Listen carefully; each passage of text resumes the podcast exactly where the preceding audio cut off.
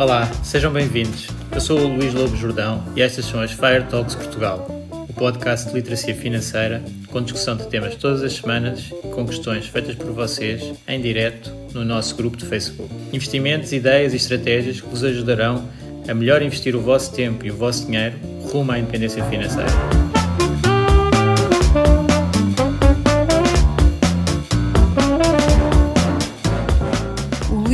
Jordão trabalha nos mercados financeiros há mais de 20 anos. É um analista financeiro certificado pelo CFA Institute, criou o maior fundo português de ações e é atualmente responsável pelos produtos Stoic na SGF. Todas as opiniões expressas pelo Luís e eventuais convidados são exclusivamente suas e não refletem a opinião da SGF ou do CFA Institute. São ideias à data de gravação e estão sujeitas a alterações. Todos os investimentos envolvem riscos. Este podcast tem um intuito meramente informativo e não deve ser tomado como base para decisões de investimento.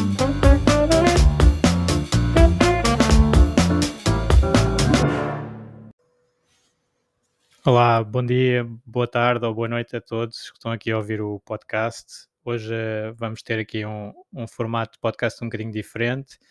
Vai ser o, o áudio do evento de, do Investment Book Club sobre o Intelligent Investor que foi feito uh, para a Semana do Investidor organizada pela CMVM.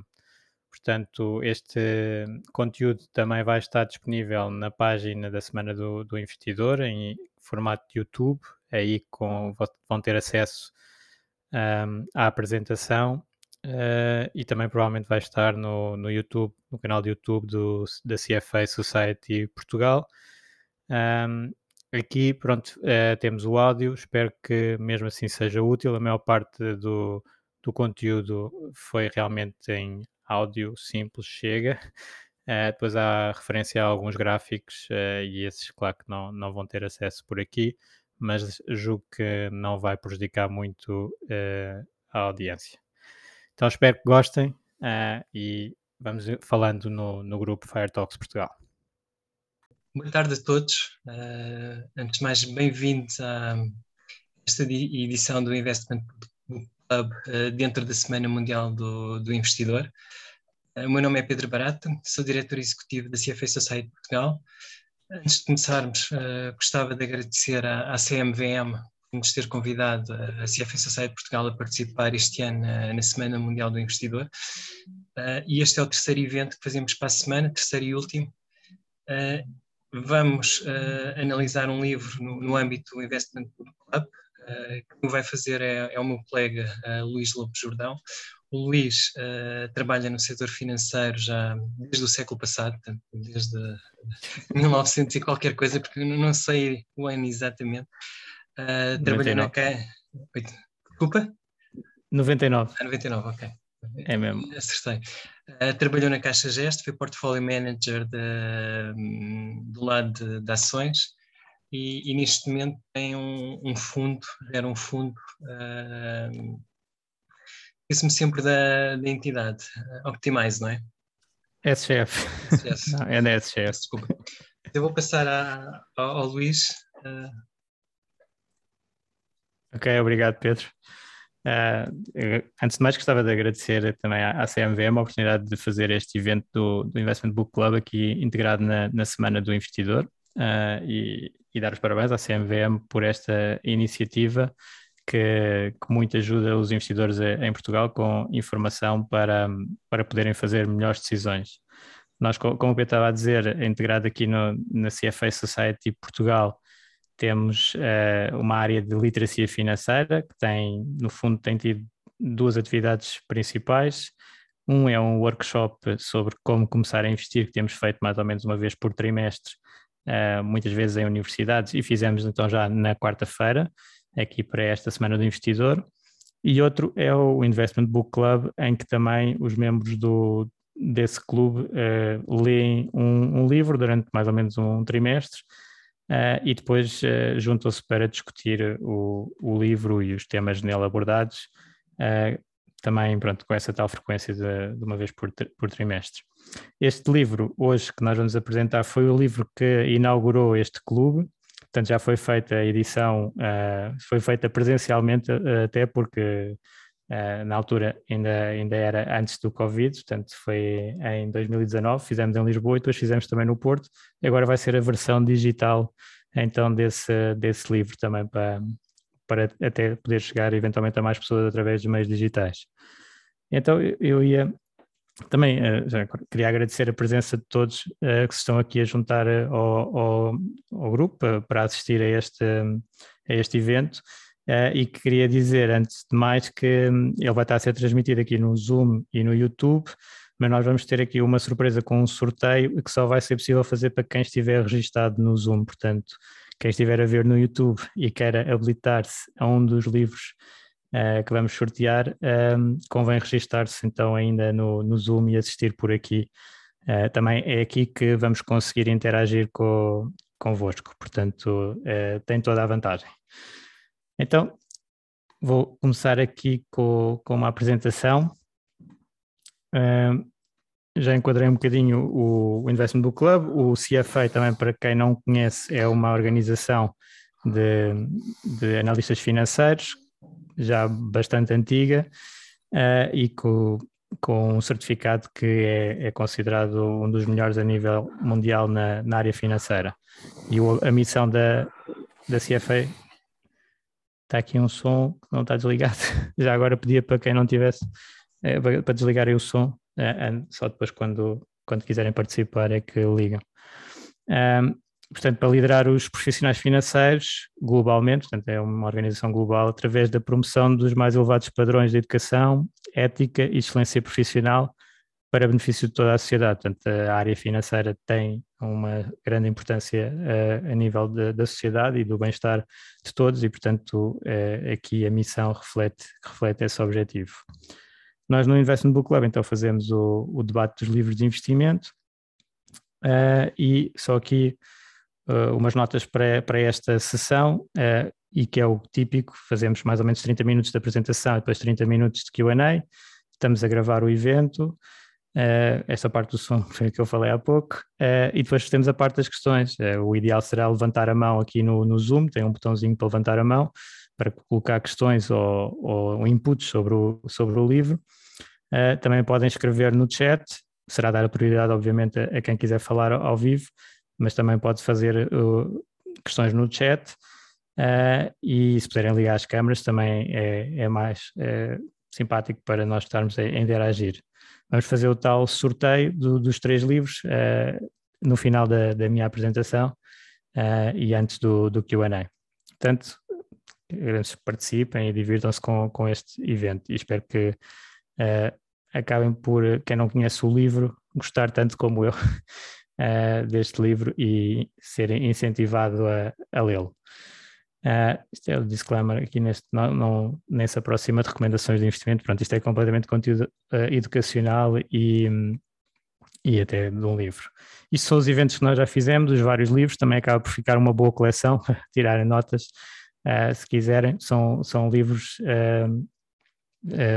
muito importantes na área financeira, de investimentos, mais, pronto, aqui mais ligado aos investimentos uh, e também a finanças pessoais, também já fizemos alguns mais de finanças pessoais, uh, e o último que fizemos uh, antes deste foi com o Hugo Rock, também um CFA, aqui a falar sobre o livro Antifragile do Taleb.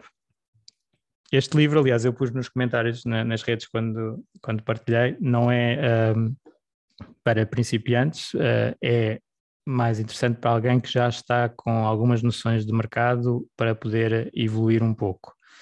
Uh, portanto, quem apanha o livro assim como primeiro livro de, de, investimentos pode ser demasiado técnico e ficar perdido em muitos termos que o autor assume que as pessoas já sabem e, e muitas pessoas não, não sabem.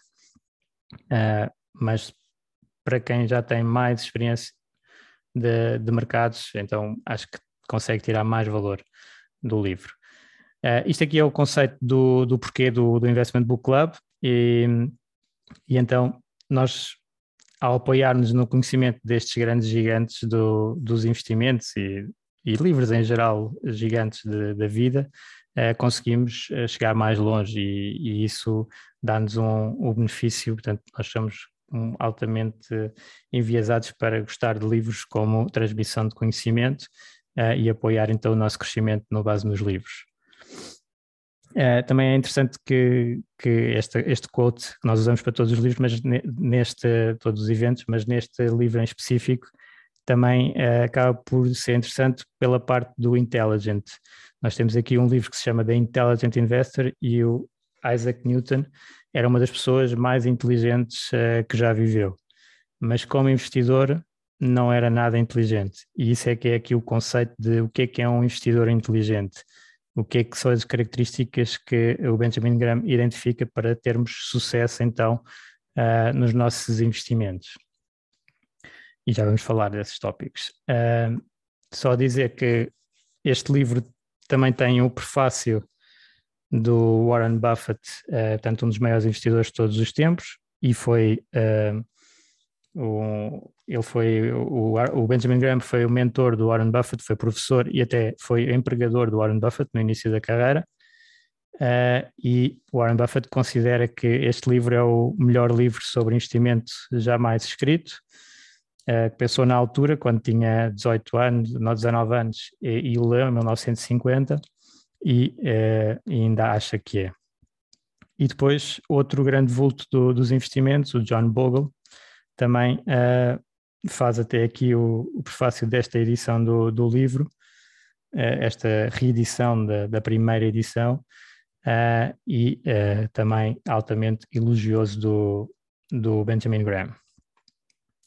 E isso é um dos pontos mais interessantes que normalmente identifica-se Benjamin Graham como o pai de Value Investing, e é também o pai de Value Investing, mas além de, dos ensinamentos que ele trouxe para Warren Buffett e que faz todo o caminho como uh, um gestor ativo, portanto, um gestor que, uh, que tem uma filosofia de gestão uh, bastante ativa, ter apostas diferentes do mercado, também é uma grande inspiração para o lado da gestão passiva e o John Bogle. Portanto, quem está por trás de muito do que foi feito, tanto de um lado como do outro, do, dos mercados financeiros, é Benjamin Graham, que então tem um papel preponderante e, e, um, e é o, pronto, o autor de, deste livro, que mostra a sua filosofia.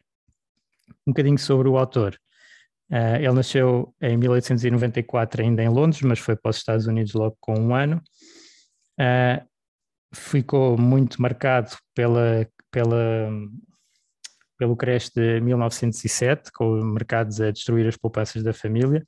Entretanto, o pai tinha falecido, tinha um negócio, aquilo correu tudo muito mal. Uh, e, e, depois, com este crash, é ainda pior, o pânico de 1907. Na, nessa altura havia várias pânicos de, de bancos, crises financeiras ligadas aos bancos, e esta foi uma delas. Uh, mesmo assim, consegue, por, por mérito, entrar em Colômbia e depois vai trabalhar para o Wall Street, entra em uh, ah, 1919 e, portanto, apanha uh, a subida, os loucos anos 20, com subidas fortíssimas dos mercados financeiros. Logo aos 33 anos forma uma partnership, mas lá vem a Grande Depressão, depois de 1929, uh, eh, e perde tudo. Naquela altura havia muito investimento feito na margem, ou seja, com alavancagem, pedir empréstimo para investir, uh, e uh, ele vê essa, o, as consequências desses, desses empréstimos que causou uma destruição enorme no mercado e a bolsa nessa altura, a bolsa americana, caiu perto de 90% do, do máximo de 29 até ao mínimo, julgo que em 32. Um, entretanto, ele passa para o lado do, do ensino, está, está a trabalhar na, na Columbia University e publica o seu livro de ensino de mercados, digamos assim, que é o Security Analysis. É um livro uh, muito teórico, muito para um curso universitário um, e, uh, e nessa altura também, ou perto dessa altura, participa na fundação da New York Society of Security Analysts, portanto, analistas financeiros. Esta é, é a society que mais tarde uh, vai dar origem ao CFA Institute e, portanto, é uma pessoa também marcante no, no CFA Institute. Um, ele, nesta, nesta altura, e o grande objetivo era transformar a profissão de, de transformar o analista financeiro numa profissão, tanto uh, dar o código de ética e todas as ferramentas uh, do ensino e de preparação para os analistas uh, conseguirem fazer melhor o, o, seu trabalho. E então, em 49, publica este livro, Intelligent Investor, uh, e acaba por ser uma uh, transformação deste Security Analysis que é mais técnico numa versão mais para o investidor comum. Mesmo assim, com toda aquela questão que eu estava a falar há pouco de ainda tem alguns termos bastante técnicos. Licença. Um, em 56, então, fecha o seu partnership, no fundo acaba de ser como, como se fosse um, um fundo, e reforma-se também da, da universidade. Ainda vai fazendo várias edições do Intelligent Investor, fez uma 10 anos depois da primeira e depois de 5 em 5 anos, até 73 ser a última edição, portanto a quarta edição do Intelligent Investor. E uh, faleceu em 76, com 83 anos. Um, o que é muito interessante nestes livros e que nós vamos lendo desde a versão de 49 à de 73 é a ligação aos tempos modernos. Nós, às vezes nós pensamos que pode estar completamente desatualizado por, por ser um livro datado, com, com situações da, daquela época, mas uh, ele próprio no livro fala em em questões que acontecem, que estavam a acontecer naquela altura e que parecem exatamente muito parecidas com as de há 20 ou 30 anos atrás. Uh, depois, uh, a edição, já agora, eu tenho a edição inicial, a de 49 foi a que eu, que eu li primeiro, aqui em livro, e depois tenho no, no Kindle a de 73. E foi agora a de, a de 73 que eu tive a ler, uh, a reler para, para este evento. E. E então a de 73 é feita até por o Jason Zweig, que é um jornalista um, ehm, que, que, recuperou o Intelligent Investor depois da bolha de 2000, em 2003. Uh, eh, e então essa edição ele estava também a querer mostrar como as coisas que o, que o Benjamin Graham falava, naquele caso na altura de 70, estavam a repetir nas alturas de 2000 tal como agora também se repetem nas alturas de 2020 e por aí fora, porque uh, lá está, a história não se repete completamente, mas rima, e portanto é, é acaba por ser parecido. Os, excessos de mercado e as correções uh, vão se repetindo. Um, e por isso o, o, o que o investidor precisa ter é o tal, uh, uma estrutura que o permita suportar estas oscilações de mercado e conseguir continuar a investir com qualidade, apesar de todas as loucuras que vão acontecendo nos mercados. Warren Buffett até diz no seu prefácio que pronto, investir com sucesso não requer um QI estratosférico, nem insights incomuns, nem inside information, nem nada disso. O que é necessário é a estrutura intelectual robusta para tomar decisões e a capacidade de impedir as emoções de correr essa estrutura. E depois uh, refere que esta estrutura do Benjamin Graham foi a que o ajudou a fazer isso, exatamente isto. Um, e, e o, o, foco do Benjamin Graham, então, é muito nas emoções do, dos investidores, uh, porque elas, é que, mais do que o conhecimento, vão ditar os resultados do, do investimento financeiro. Portanto, se as pessoas não conseguem controlar as suas emoções, muito dificilmente uh, vão ter bons resultados do, do, do, investimento. E isso foi, no fundo, o que aconteceu. Há bocado estava a referir o Isaac Newton. Ele, em conhecimento, poderia estar uh, muito à frente, em inteligência, muito à frente, mas foi atrás da, uh, do que toda a gente estava a fazer. Se, sentiu, ele investiu, naquela altura era na South Sea Company, e ela valorizou bastante e, e ele teve lucros substanciais e vendeu. Uh, mas depois viu todos os amigos que continuaram a duplicar e a triplicar os seus investimentos e uh, não conseguiu resistir e entrou novamente a comprar e, e ainda muito mais uh, no topo, quando era uma bolha que sem qualquer suporte fundamental. E o que aconteceu? Aquilo depois rebentou e ele perdeu tudo o que, o que tinha investido, tendo investido muito mais até do que no princípio tinha, tinha ganho. Portanto, nunca mais quis ter nada a ver com os mercados e, uh, e no fundo, o histórico de performance do Isaac Newton foi muito negativo. Isto não é nada incomum.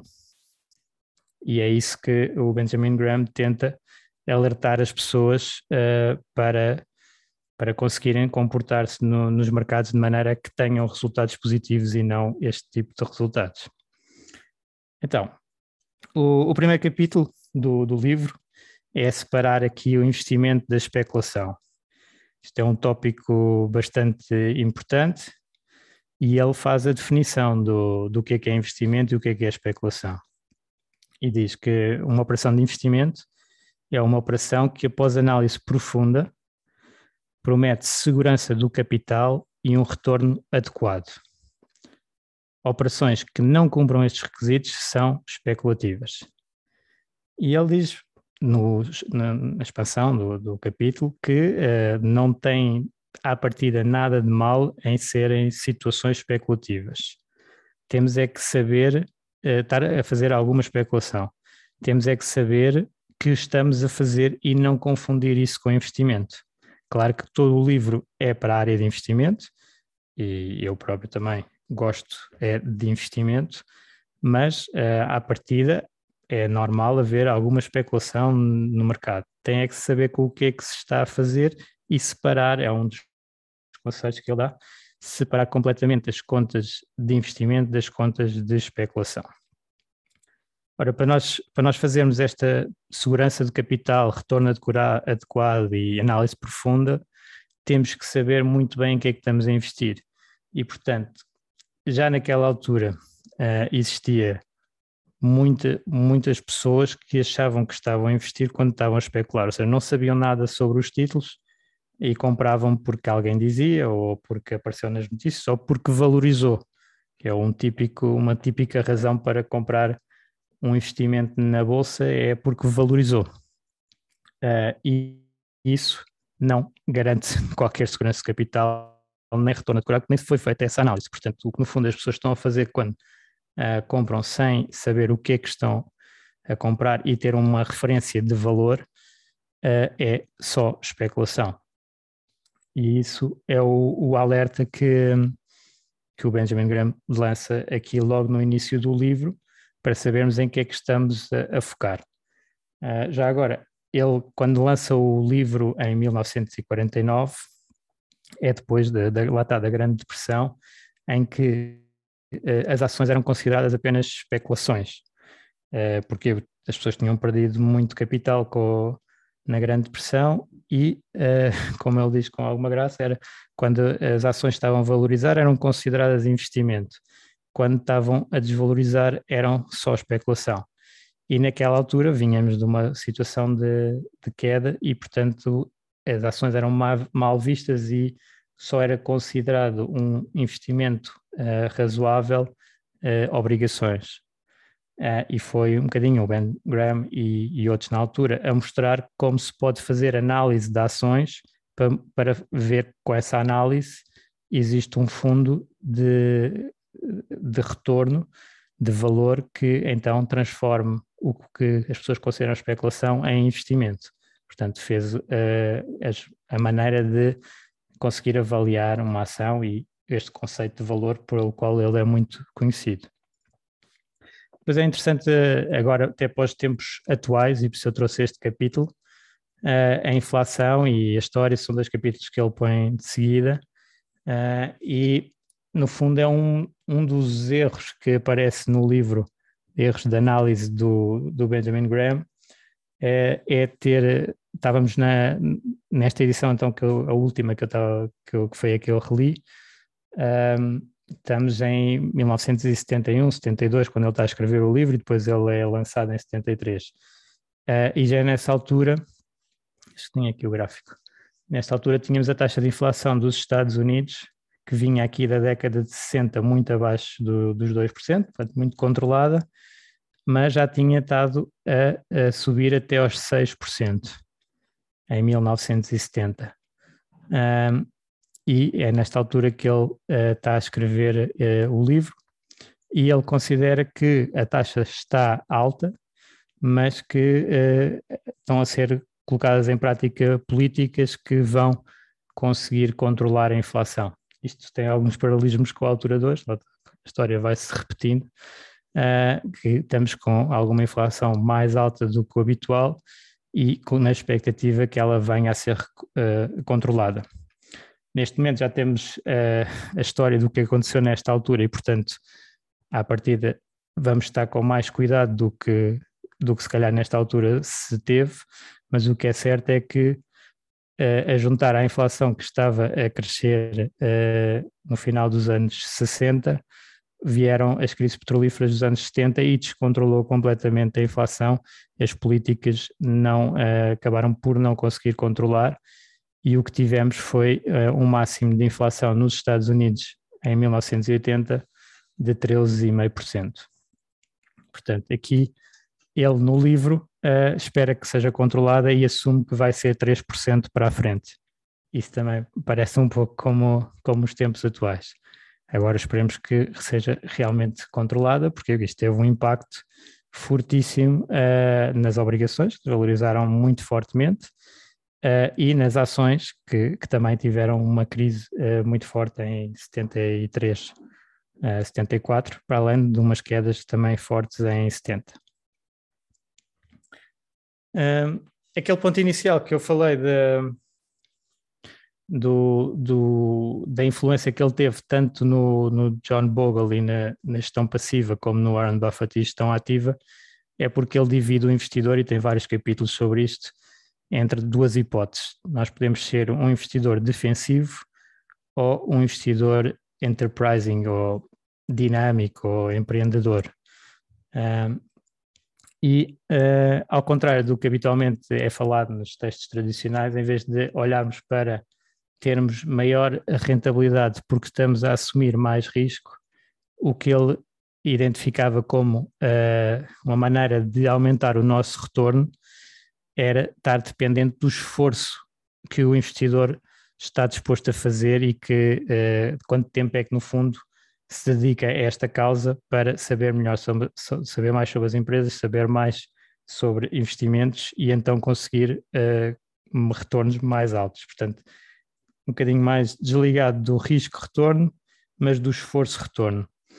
E aí, quem tem o menor esforço, digamos assim, seria o investidor defensivo, uh, teria o, o, retorno mínimo, e o, o investidor uh, empreendedor poderia ter um pouco mais. Vamos ver que ele também mostra a dificuldade disso. Uh, mas começando no, no, investidor defensivo, o que é que ele recomenda para um investidor defensivo? Só ter uh, obrigações do governo, na altura era o que estava melhor, obrigações do governo e uma lista diversificada de ações líderes. Uh, e que o preço desse dessas ações não tivesse demasiado alto de acordo com padrões históricos. Portanto, era as duas classes de ativos principais, divisão, uma parte em obrigações, uma parte em ações de empresas uh, muito sólidas. E até uh, colocou aqui umas percentagens para uh, dar o intervalo em que ele considerava que o investimento deveria estar nunca menos que 25% em ações, mesmo que uh, as obrigações estivessem a pagar taxas muito melhores, como por exemplo nesta altura, em 1900, no início do de, de 70, nós tínhamos as obrigações a pagar perto de 8%, portanto não tem nada a ver com o atual, uh, e ele dizia, ok, uh, as obrigações estão com taxas muito altas, as ações, os múltiplos estavam comprimidos e é, o múltiplo das ações era mais ou menos 13 vezes, a rentabilidade implícita das ações estava muito próxima das obrigações, sendo as obrigações com menos risco, não se justificaria tanto ter uh, tantas ações. Mas mesmo assim, ele recomendava 25% no mínimo em ações. Noutras alturas em que as ações estavam uh, com grandes valorizações uh, ele também não considerava ótimo ter 100% em ações, mas sim diversificar um pouco e limitar então a parte das ações a 75%.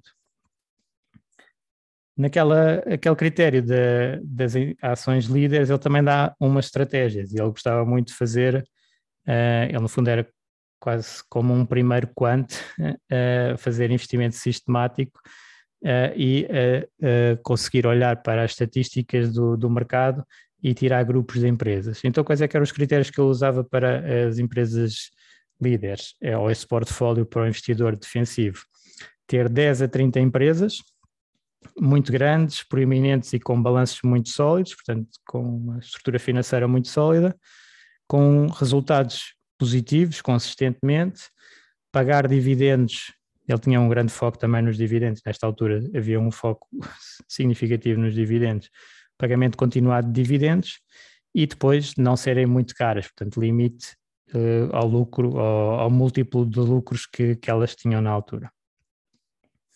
Portanto, selecionar as empresas com base nisto e que ele, para o investidor defensivo, quase que diz uh, e, sugere uh, ter as empresas todas do Dow Jones, que são aquelas 30 empresas muito conhecidas, muito blue chips, ter essas empresas. Claro que atualizando, uh, atualizando esse conselho para os tempos atuais, porque já agora a referência aqui é que estamos em 1973, o primeiro fundo índice aparece em 1975. Uh, eh, ele, no fundo, está a dizer para se fazer um, chamamos direct indexing, que é uh, a pessoa comprar mesmo todos os títulos e ter tudo na sua carteira, mas atualmente temos maneiras mais fáceis, que são os fundos índice ou ETFs, em que se compra esse instrumento e estamos a replicar o índice. Portanto, ainda não existia. No fundo, aqui é a tal a filosofia que ele apresenta ao mercado e que depois o John Bogle pegou e fez uh, na prática esta ideia, criar um índice com as principais empresas e depois, entretanto, foram criados índices para tudo. Uh, depois, da parte do investidor mais empreendedor, o que é que ele recomenda? É que o investimento seja mais uh, olhar para as ações como um negócio. Na altura o mercado também era muito feito de análises técnicas, de pensar que os títulos são papéis que são trocados e que têm e os gráficos e, uh, e ele traz o investimento para olhar para as contas da empresa e ver se o negócio está realmente a ter um rendimento uh, interessante e depois avaliar se o preço que, que cota no mercado faz sentido ou não. Portanto, olhar para as ações como negócios que estão, estão por trás, para os negócios que estão por trás. Uh, e ele também alertava para isto, que é muitas pessoas que têm, muitos os homens de negócios têm as suas empresas e nas empresas fazem análises de custo, benefício, rentabilidade, tudo e mais alguma coisa para chegar a um bom negócio e depois quando pegam nos investimentos, quando vão para a parte dos investimentos, tornam-se especuladores e não ligam a nada dos princípios que utilizam no seu negócio. Isso é também muito habitual porque as pessoas categorizam as coisas em, em bolsos diferentes, digamos assim.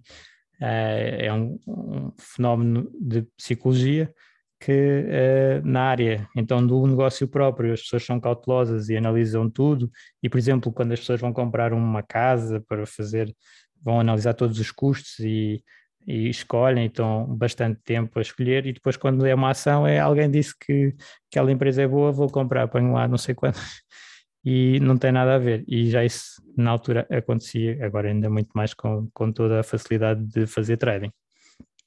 Uh, depois aqui algumas uh, áreas que ele identifica como possíveis para o tal investidor uh, pronto, ativo ou empreendedor uh, atuar e seria de comprar em mercados que, que estão em queda ou baixos e, e, vender nos altos, portanto aqui aparece um bocadinho market timing, ele depois diferencia claramente entre o market timing que é de estarmos a ter quedas ou subidas é o que tipicamente as pessoas, ou expectativas que vai subir e que vai fazer o trading dessa maneira, ou o uh, valuation timing, que é uh, estar barato ou estar caro. Portanto, analisar para os mercados e se está caro demais eventualmente sair, se está barato demais, entrar.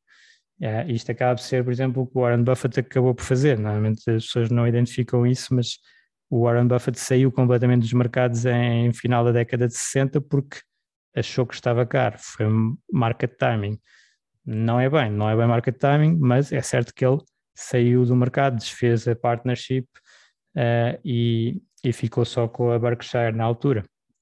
Ou na, quando foi em 2000 também, ele estava com uma grande posição de de liquidez, porque não havia preços aceitáveis. Portanto, fazer um pouco isto. Uh, depois, outra área que ele considera muito difícil, que é uh, ações de crescimento bem escolhidas. E aqui ele alerta para o facto que é muito difícil, é quase impossível, prever o futuro, e, portanto, normalmente essas empresas de crescimento uh, têm nos seus números já expectativas muito altas e tendem a não conseguir cumprir e, portanto, é difícil atuar nessa área. Já sabemos que nos últimos anos, por acaso, tem sido a área que tem crescido mais, uh, mas já houve alturas em que foi um bocadinho ao contrário. E o qual é que era a melhor área? Era a número 3 aqui, que é uh, comprar uh, pechinchas, né? é o que ele é conhecido, value investing. Também naquela altura havia mais um, empresas muito baratas, portanto, empresas que por qualquer razão tinha acontecido alguma coisa má com a empresa e ele conseguia analisar os fluxos de caixa da empresa e ver que eles, uh, a empresa tinha muito mais valor do que o mercado estava a dar e, portanto, uh, podia comprar e ter pouco risco no, no investimento. E depois a parte de situações especiais, portanto, aqui são fusões e um, ehm, falências, convertíveis, etc. Situações que o investidor empreendedor vai estudar a fundo e ver uh, arbitragens que possa uh, usufruir delas e ter assim um bocadinho uns melhores resultados no, no mercado. Uh, já agora, só antes de passar ao Mr. Market, este caso do, dos investidores e das, de, de, do Enterprising Investor, ele próprio diz que é extremamente difícil e muitas pessoas tentam en, entrar na área de, do, do investidor empreendedor e acabam por não ter melhores resultados, mas sim piores. Portanto, não é um, assim tão fácil como às vezes possa parecer. Depois, o, um capítulo muito conhecido, o Warren Buffett remete-nos para dois, dois capítulos aqui no livro que, que, são os mais importantes, que é o número 8 e o número 20 do, da última edição. Uh, nesse 8 é o Mr. Market e é o quê? Isto é o, a evolução do, do mercado americano uh, no último século, mais ou menos. Temos aqui a Grande Depressão, temos as recuperações, outras crises. Na altura que ele escreve o Intelligent Investor, estamos aqui em 49, portanto ainda nem tínhamos recuperado o 29, portanto mais de 20 anos negativos. Ou quem investiu aqui teria negativo, quem investiu aqui tinha bastante, bastantes ganhos. Um, mas ainda não tínhamos recuperado novos máximos. E depois esta edição é aqui nos anos 70, portanto é, é aqui mais ou menos que nós estamos a falar, a última edição, já houve aqui a queda no final dos anos uh, eh, 60 e depois é, é as quedas fortes de, de meados de 70. Um, e o mercado está uh, uh, tá sempre a dar um preço uh, às ações. É? Nós somos acionistas do, de uma empresa e uh, o grande conselho que ele dá, que já, já, falei um bocadinho há bocado, é olhar para uma ação como propriedade de uma parte do negócio.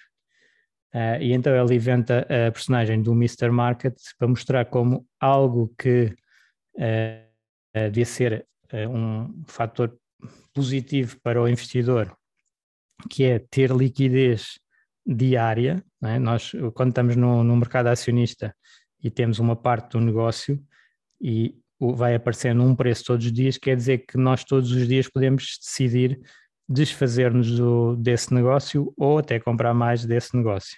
Portanto, é uma opção que nós temos de atuar no mercado. Uh, esse mercado vai dar-nos um, um preço todos os dias. Mas esse benefício extra, faça eh, faço a alternativa que é eu ter um negócio que não é cotado em bolsa. Eu investi num, numa empresa e uh, não tenho liquidez. Se, se, eu quiser vender a empresa, tenho que estar à procura de um comprador, uh, é muito mais difícil do que de um, de um negócio cotado. Portanto, isso é um benefício. Só que depois o que os investidores transformam é isso num uh, prejuízo para si próprios, tipicamente em agregado, que é reagir aos preços que o mercado está a dar como se eles fossem a verdade absoluta. E então ficar uh, em stress porque o preço que está a ser dado é baixo e quando é baixo uh, até a tendência é vender ou ficar muito entusiasmado porque o mercado está a dar um preço muito alto. E se calhar quando está a dar o preço muito alto e que nem é muito racional o que as pessoas tendem a fazer é comprar. Então eu aqui no fundo o que o Benjamin Graham faz no capítulo é inventa o personagem do Mr. Market e diz isto é como se vocês tivessem, uh, isto é como uma casa que é mais fácil, vocês têm uma casa e todos os dias o vosso vizinho vai-vos dar um preço pela vossa casa.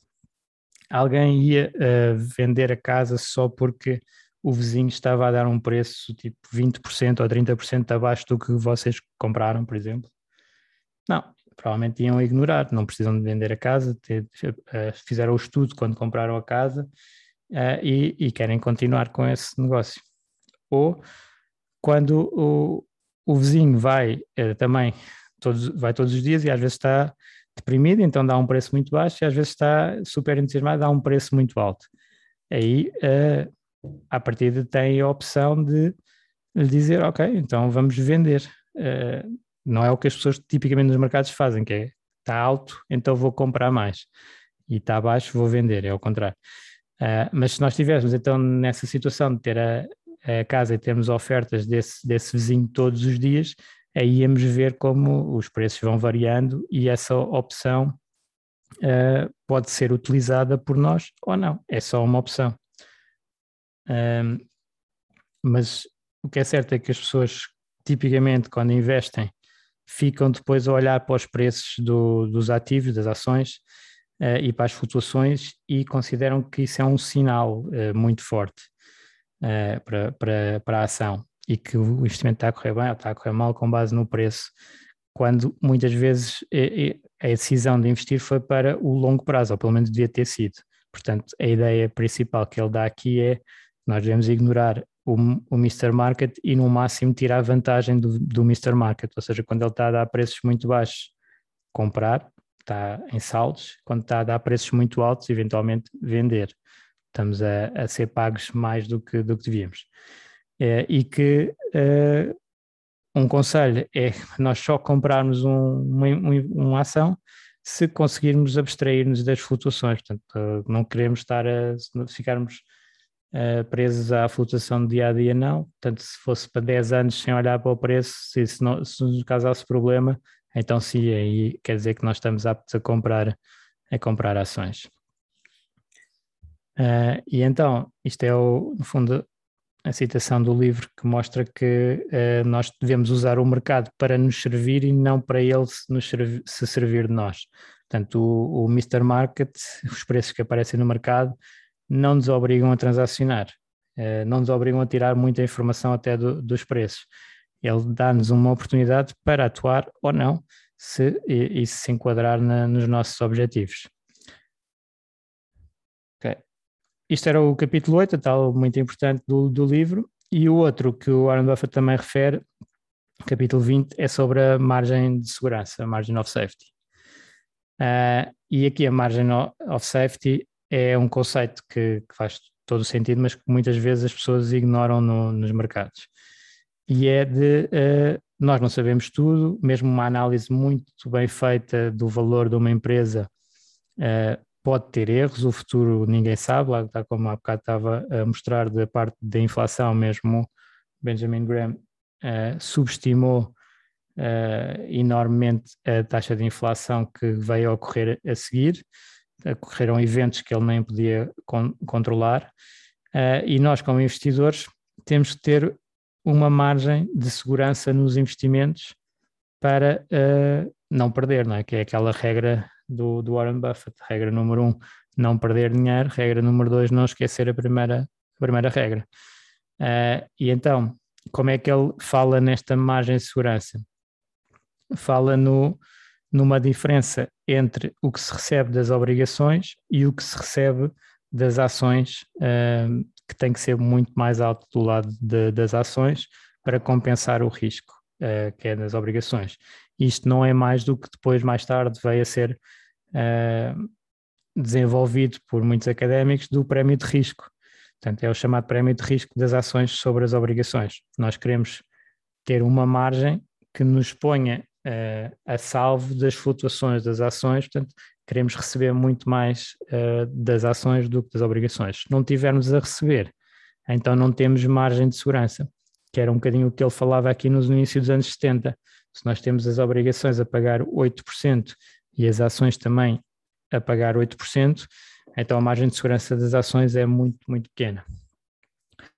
Depois há outras maneiras de fazer a margem de segurança e que ele também uh, desenvolve, que é a diversificação, a própria diversificação do nosso portfólio cria em si própria uma margem de segurança para ter bons resultados em condições normais. Portanto, é esta frase que ele coloca aqui, um, em que uh, o conceito de margem de segurança também está implícito e está ligado uh, completamente ao conceito de diversificação.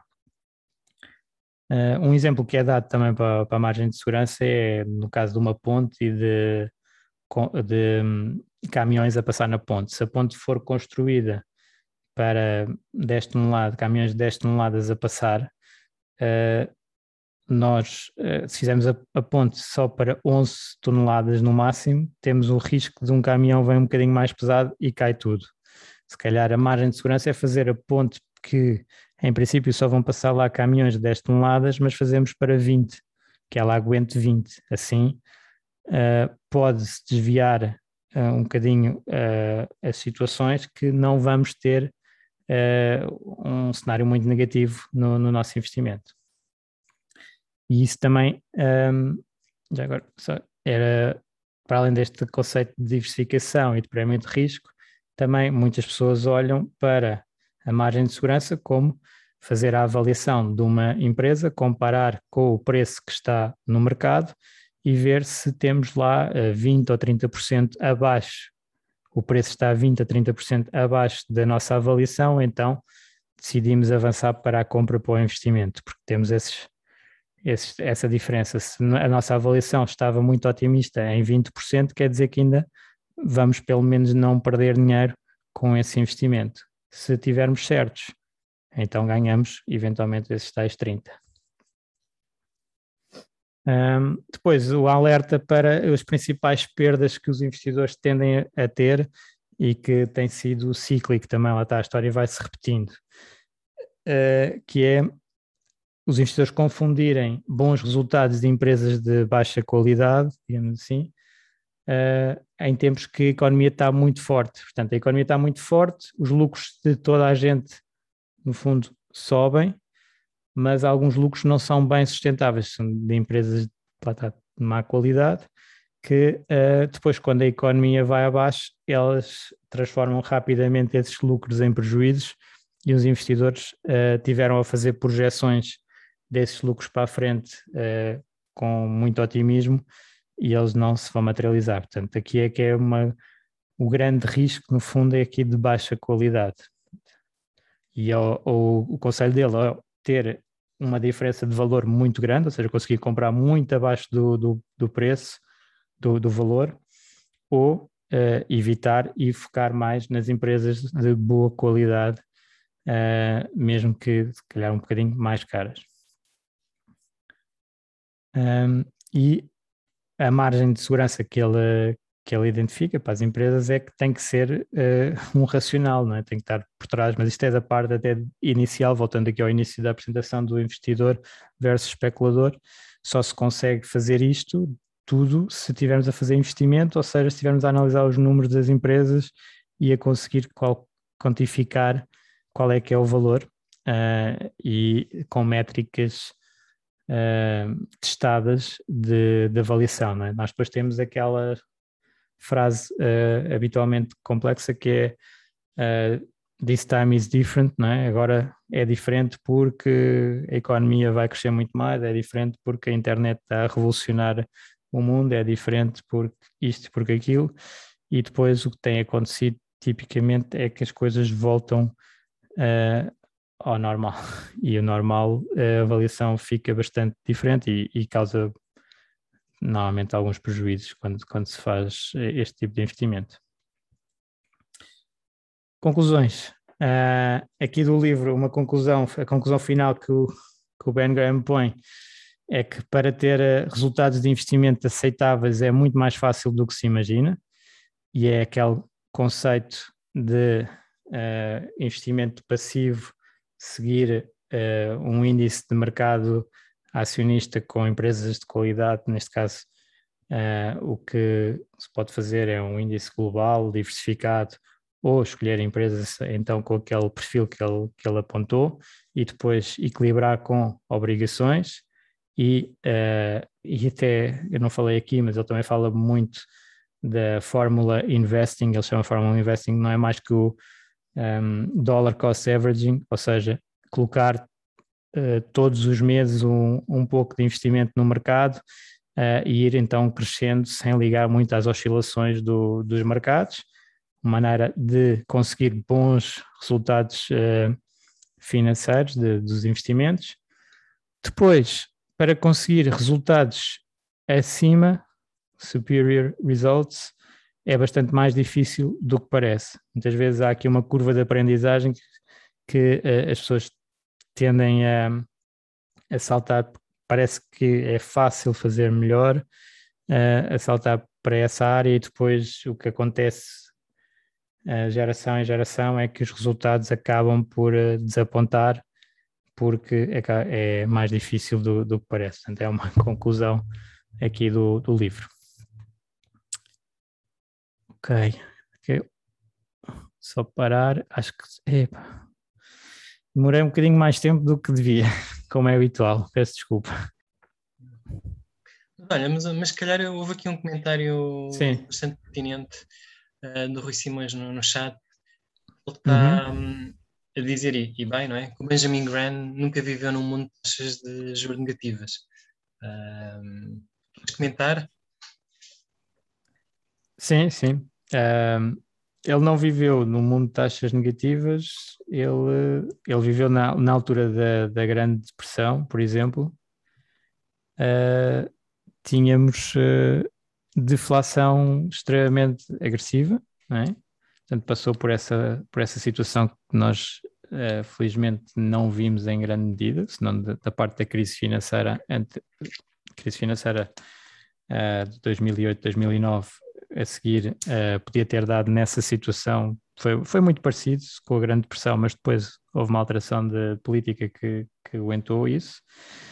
Uh, mas teve também numa altura de inflação muito, muito baixa, que, que foi parecida com, com a que tivemos nos últimos anos. Uh, e, uh, e, portanto, não foi numa, esta questão da taxa de juros negativas também é só em algumas uh, obrigações, não é? Outras obrigações têm tido taxas de juro positivas, embora bastante abaixo do que é a média do, dos últimos anos. Portanto, há, há, desde, há sempre a relação entre, uh, como ele fala na margin of safety, entre a yield, a taxa das obrigações e a taxa das ações. Portanto, se calhar naquela altura também uh, as ações tinham uh, múltiplos completamente diferentes de agora, de agora. Por exemplo, ele, ele compara, eh, faz um bocadinho a análise com a yield invertida para para o múltiplo. Ok? E, e, então, as ações estavam com uma rentabilidade, olhando para os lucros, de cerca de 7, 8%, tal como estavam as obrigações. Isso dava um múltiplo de 13 vezes. E ele dizia que, basicamente, isso era o máximo que estava disposto a pagar pelas ações, 13, 13 vezes o múltiplo. Agora, com as obrigações, e nessa altura as obrigações eram 8%, agora as obrigações são uh, eh, 1,8%, essas que estão a, a 8%, estavam a 8%, agora estão a 1,8%, que são as obrigações de empresas, as corporates tradicionais, não tão negativas, estão a 1.8.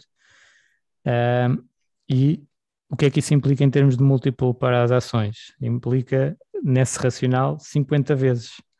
Portanto, uh, há sempre aqui uma relação entre uh, estas duas, duas áreas e o que ele indica é que uh, nós devemos diversificar entre, entre as duas para não termos tanta exposição, tanto risco, tanta falta de margin of safety ficando só exposto a uma porque depois, se ficarmos só expostos a uma, ele, por exemplo, na altura não, não estava à espera daquela inflação a subir uh, de maneira uh, muito descontrolada como aconteceu, mas se ele não tivesse este controle, tinha tido 100% em obrigações. Basicamente, as obrigações estavam com uma taxa que não compensava estar em ações para o risco.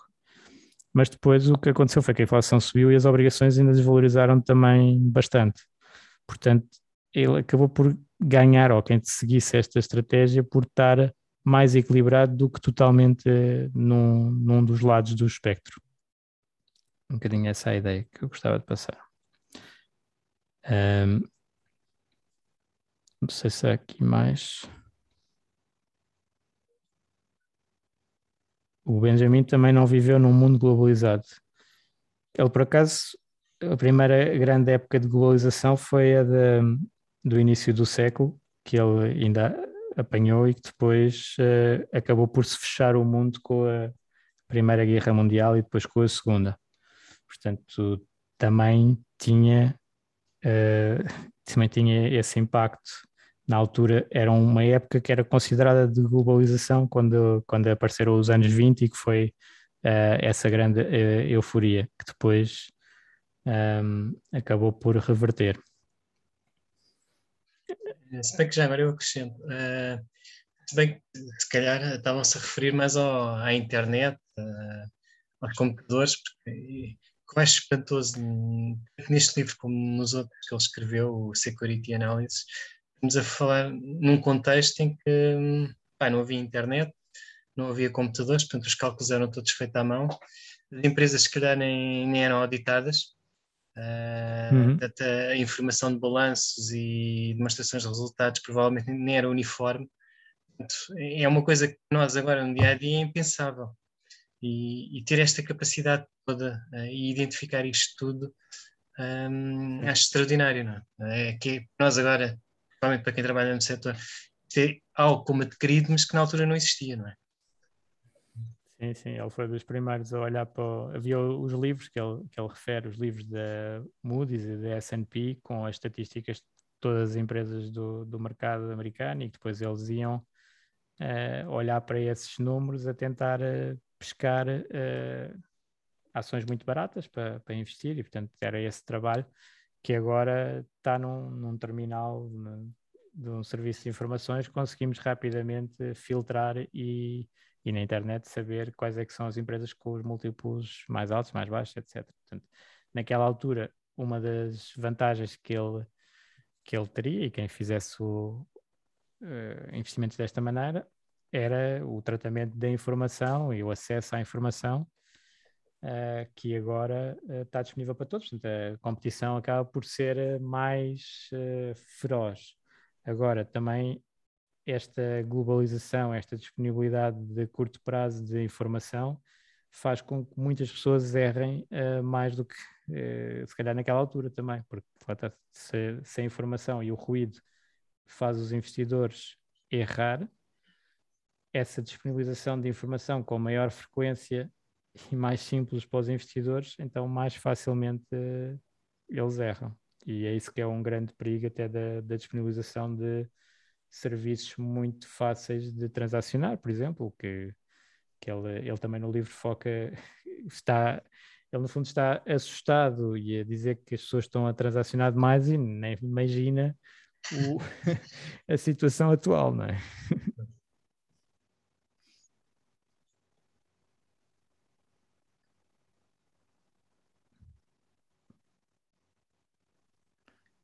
Há aqui um comentário já, já mais antigo do, do João Guimarães que diz qualquer investimento tem um quê de especulação, a menos que compremos algo uh, a book value.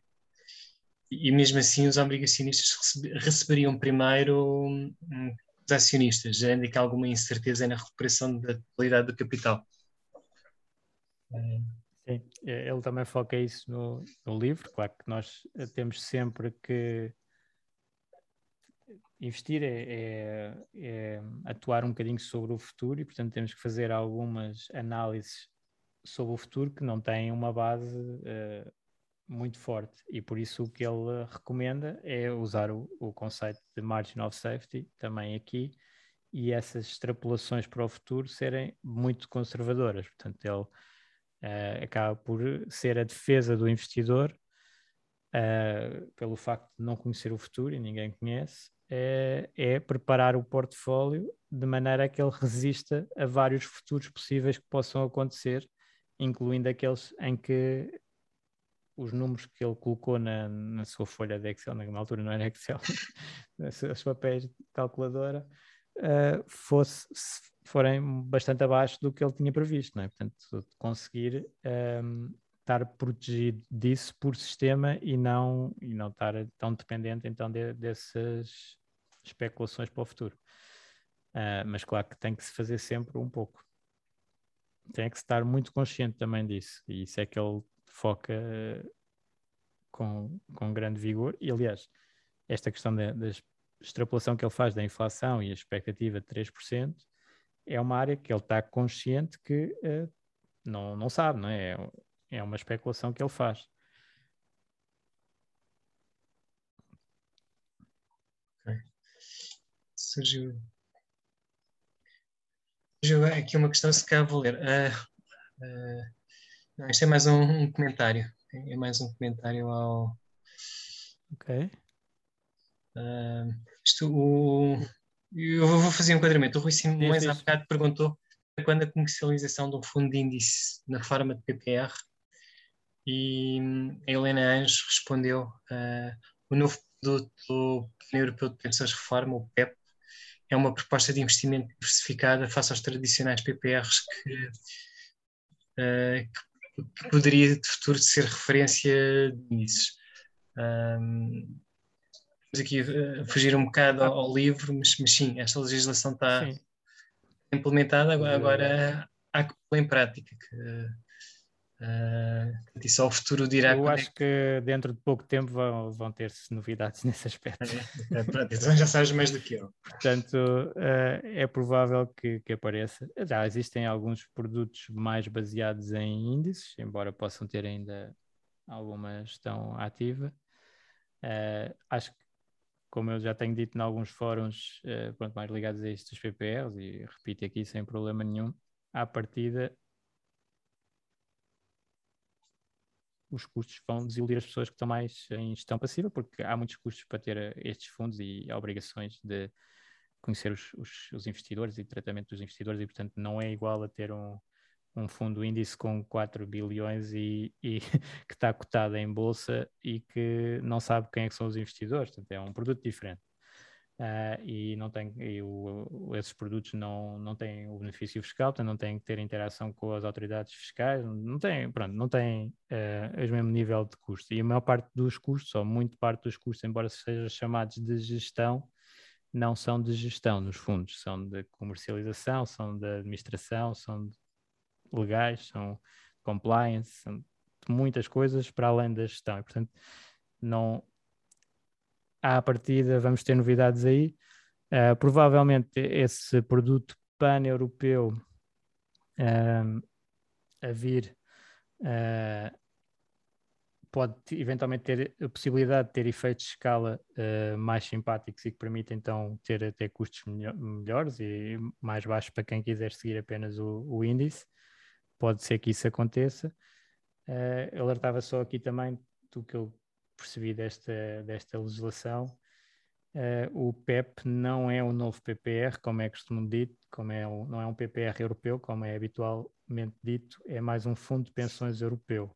E o fundo de pensões europeu é aquele que não se pode resgatar uh, até à reforma. E, portanto, não é como o PPR que atualmente as pessoas em muitas situações, não usufruindo do benefício fiscal, por exemplo, podem resgatar quando entenderem e hum, com pronto, com benefícios fiscais na mesma. Portanto, a partir o PEP é o Fundo de Pensões Europeu e não o PPR Europeu. Okay. Temos aqui uma participação da Ana. Oh. É fresquito, se quiser intervir. Quero, muito rapidamente. Uh, eu, uh, eu sou da CMVM, para quem não é do CFA e que não me conhece, e portanto eu sou uma das coordenadoras da Semana Mundial do Investidor, no âmbito do qual esta iniciativa se enquadra. Um, primeiro quero-vos dar os parabéns e quanto ao livro, um, eu escrevi aqui aquilo que eu, e eu confessei que não tive tempo de ler o livro, mas fiquei com vontade de ler e depois da apresentação que vi, o que me parece extraordinário no livro é que realmente o livro tem muitos anos. E apesar desses muitos anos e apesar daquilo que foi dito das mudanças, da globalização, da digitalização, das redes sociais, das bolhas, das taxas negativas, a base do livro, o core, parece-me permanecer absolutamente atual, o que não deixa de ser extraordinário. Como é que alguém, há tantos anos atrás, escreve uma coisa que se pode usar como uma ferramenta? Eu vi ali claramente coisas que se podiam usar uh, uh, nos dias de hoje. Um, a outra coisa que eu queria dizer é, falando no PEP, uh, no âmbito da semana que vai decorrer até dia 12, há uma sessão que vos convido todos a participar, porque é online e podem se registrar que vai ser uh, uh, dinamizada pela Autoridade de Supervisão de, de Seguros e Fundos de Pensões, que será no dia 11 ou 12. Eu peço desculpa, elas são tantas, eu não consigo, mas nós temos um site que é www.smi, SMI, portanto, Semana Mundial do Investidor, semiportugal.pt, onde tem todos os eventos, informação sobre todos os participantes e uh, onde se podem registar e ter acesso ao canal YouTube e ver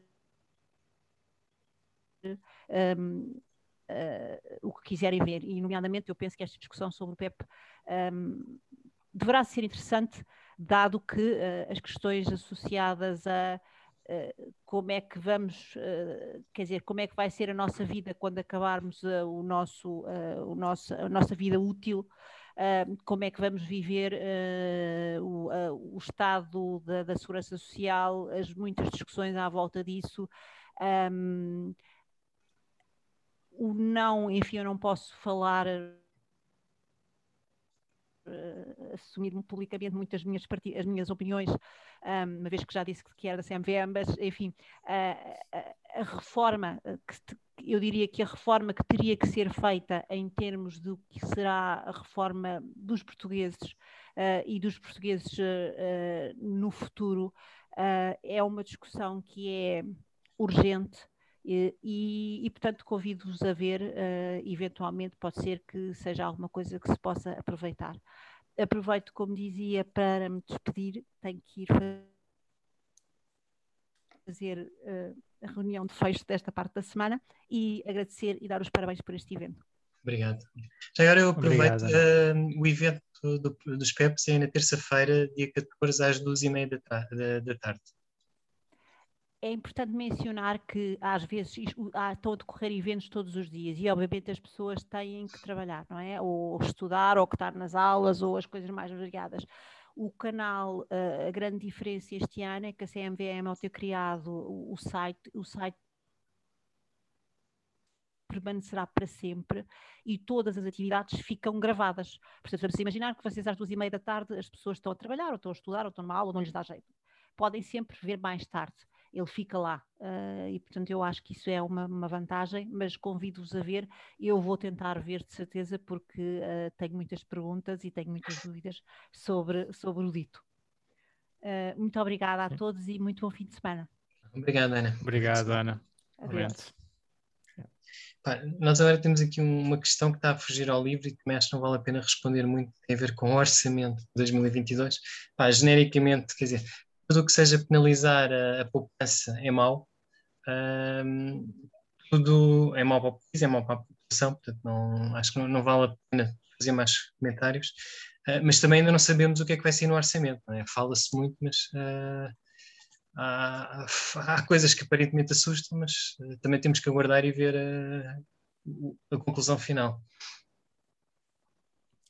Sim, também concordo com, com o Pedro nesse aspecto. Nós ainda não sabemos, podemos também, se calhar, até para, para a discussão, antes que seja um facto consumado, não é? De uma proposta, se calhar, dar as opiniões e, e realmente o sentido que, que esta proposta de englobamento vai, uh, na minha opinião, uh, é prejudicial para, para o crescimento do país. Pronto, basicamente é isso que nós queremos todos, é, é crescer e, o, e quando se penaliza o investimento, à, part, à partida está-se a penalizar o crescimento. E Portugal, ao contrário do que muitas vezes é uh, apresentado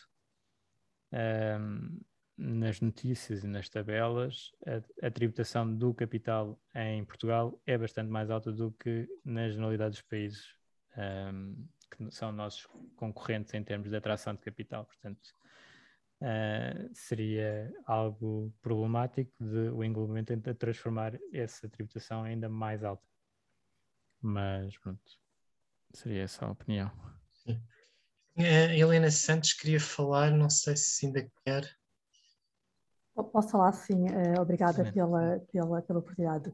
Uh, desde já agradecer o esclarecimento da doutora Ana Frasquilho relativamente à aproximação do PEP uh, eh, a realizar e promovida pela Autoridade de Supervisão de Seguros de Pensões no próximo dia 12 de outubro, que eu também tomo nota e tenho conhecimento do BC, de facto especialista também no setor segurador e de pensões. A minha pergunta e, e, o meu comentário, de alguma forma, iria mais no sentido de, de facto, ter apreciado a apresentação do livro em epígrafe e, de facto, eh, novamente remete para aquilo que é o core, ou fundamental, enfim, das práticas eh, de investimento e, portanto, até naquilo que é a alocação entre as duas classes tradicionais de ativos, entre ações e obrigações, portanto, uma exposição de 25 ou 75, eh, o que, de alguma forma, representa também a alocação do ponto de vista dos investidores institucionais na repartição das classes de ativos. Aqui, realmente, o PEP e a questão foi colocada e um pouco ali, de alguma forma, relacionada com eh, a observação do Rui Simões seria até que ponto é que, de facto, a introdução deste PEP, eu penso que o objetivo também será esse, será de dinamizar os mercados de capitais, apelando também ao investimento dos privados, nomeadamente eh, investidores eh, e, e população no ativo, no sentido de eh, fomentar aqui o investimento naquilo que seria uma solução de poupança reforma, sem entrar em consideração com as questões do ponto de vista do sistema de segurança social, mas de facto, ao dinamizar a bolsa, ao dinamizar o mercado único de capitais, poderia de facto evoluir para uma referência do ponto de vista do índice PPR, que é de facto a pergunta que o Luís Simões teria colocado, e aí gostaria de facto de ouvir a vossa opinião, nomeadamente Luís. Uh, uh, uma vez que é o especialista e o apresentador do, do livro da sessão. Obrigada. Obrigado, Helena.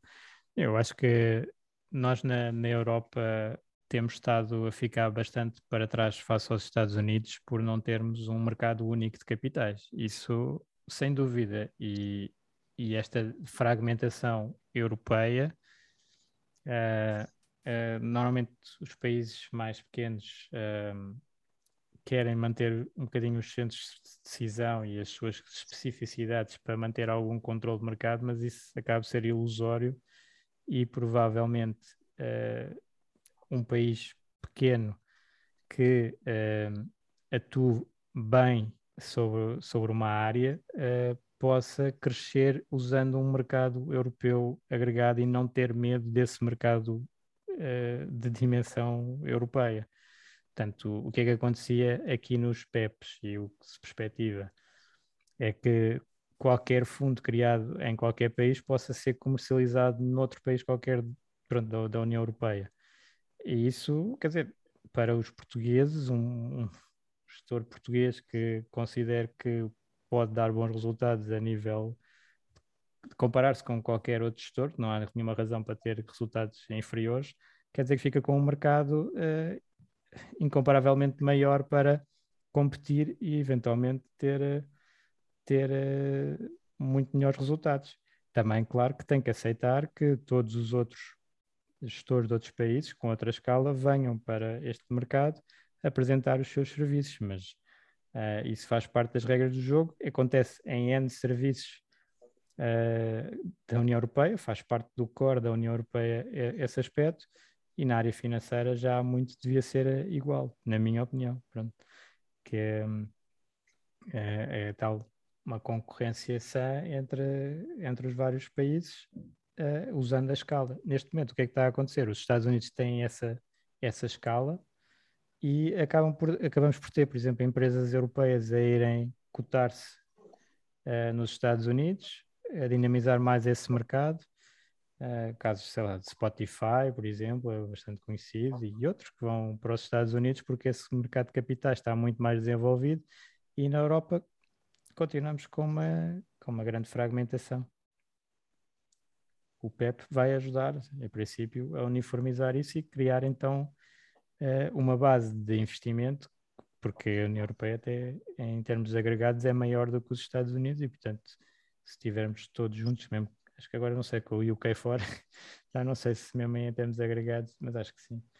Uh, temos mais habitantes e provavelmente mais PIB que, que, o, que os Estados Unidos. Ah, eu esqueci de uma coisa já agora. Eu ia partilhar convosco uh, aqui também um, isto é uma grande falha, se calhar houve pessoas a sair. O contrato de investidor que o Benjamin Graham faz, uh, eu vou partilhar também o PDF aí, que é um bocadinho a ideia de que, como é que nós devemos comportar como investidores. E então nós chegamos aqui, eu, o nosso nome, confirmo que sou um investidor que pretende acumular riqueza durante muitos anos no futuro. Isto é uma tradução do, do inglês. Uh, eu sei que existirão alturas em que estarei tentado a investir em ações ou obrigações porque estes valorizaram ou estão a valorizar e outras alturas em que estarei tentado a vender os meus investimentos porque desvalorizaram ou estão a desvalorizar. Por este meio, expresso a minha recusa em deixar um grupo de estranhos determinar as minhas decisões financeiras por mim. Lá está o Mr. Market. Mais que isso, eu comprometo-me solenemente a nunca investir porque o mercado subiu e nunca vender porque o mercado desceu. Isto é aquela pior razão para, para tomar estas decisões. Em vez disso, eu irei investir X euros, portanto, isto é um compromisso que nós fazemos, todos os meses, através de uma transferência automática mensal para um investimento. Ou seja, vou fazer um programa de, eu traduzi aqui para Euro Cost Averaging, para os seguintes fundos, investimentos, etc. Pronto, depois a pessoa escolhe aqui o que é, quais é que são os instrumentos que pensa fazer. Eu também me comprometo a investir montantes adicionais sempre que me for possível poupar e puder suportar quedas de curto prazo nos mercados. Está sempre a visão de longo prazo. Declara ainda que irei manter estes investimentos continuamente até pelo menos a seguinte data. E põe-se aqui uma data que, no mínimo, é 10 anos após a data do contrato, que é para mostrar, portanto, compromisso com o investimento de longo prazo. E depois temos as exceções. As únicas exceções a esta regra são uma subida, uma súbita necessidade de capital, como uma emergência de saúde, a perda do meu emprego ou despesas planeadas como uma entrada para uma casa ou custos de educação. Ao assinar este contrato, eu estou a afirmar a minha intenção clara de não só cumprir os termos nele expressos, como de reler o documento sempre que estiver tentado a vender qualquer dos meus investimentos. Porquê? Porque isto é absolutamente natural com um investidor que está no mercado e que recebe as notícias e os mercados estão em pânico, as pessoas tendem eh, naturalmente, é questão psicológica, a querer sair, vender, a reagir no momento. E por isso é que é é, é, que ele remete para voltarmos a ler este contrato, para voltarmos a ver o que é que nós estabelecemos com, com nós próprios. E depois ainda tem uma, uma, um vinco de força que é o contrato é válido apenas quando assinado também por pelo menos uma testemunha e deve ser guardado num local seguro e acessível para consulta futura. Portanto, isto é o compromisso, não só connosco, mas com outra pessoa, para ser é o nosso accountability partner, portanto, é uma pessoa que vai verificar que estamos a, a, fazer o correto ou aquilo que nós dissemos que ia ser o correto para o futuro. Este é um, um contrato que, que, eu, que eu gosto muito, pronto, que é de, exprime aqui a filosofia do, do Benjamin Graham uh, e acho que pode ajudar imenso os investidores uh, a terem um bom comportamento no mercado. Eu vou partilhar aqui no chat. Isto está, faz parte do livro e, e está aqui a tradução. Receberam? Sim. De qualquer das formas, eh, nós depois vamos enviar um e-mail a todos participantes e fazemos chegar também este PDF. Ok, ótimo. Então, olha, espero que tenha sido útil para todos, espero que tenham gostado de, daqui da apresentação e, e do livro. Quem recebeu o livro, parabéns, agora é lê-lo e depois agir sobre o conhecimento. Uh, só o conhecimento em si não, não serve, né? Uh, e as outras pessoas, se ficaram interessadas, também vão espreitando o, o livro, uh, porque pronto, pode ser um livro que não é exatamente para iniciar, uh, se calhar para iniciar até quem está a ver mais investimentos, às vezes mais mentalidade, o pai rico, pai pobre, segredos, segredos da mente milionária, esse tipo de livros, mas depois quando se quer dar um passo assim mais de compromisso com os mercados e eventualmente para a parte de, uh, de gestão ativa, então completamente uh, este livro é fundamental, na minha opinião. Obrigado a todos. E com isto terminamos. Muito obrigado e um bom, resto, um bom fim de semana. Tchau, fim de semana. Obrigada.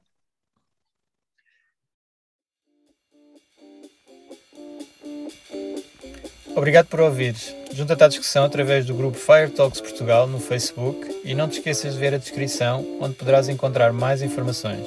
Até à próxima!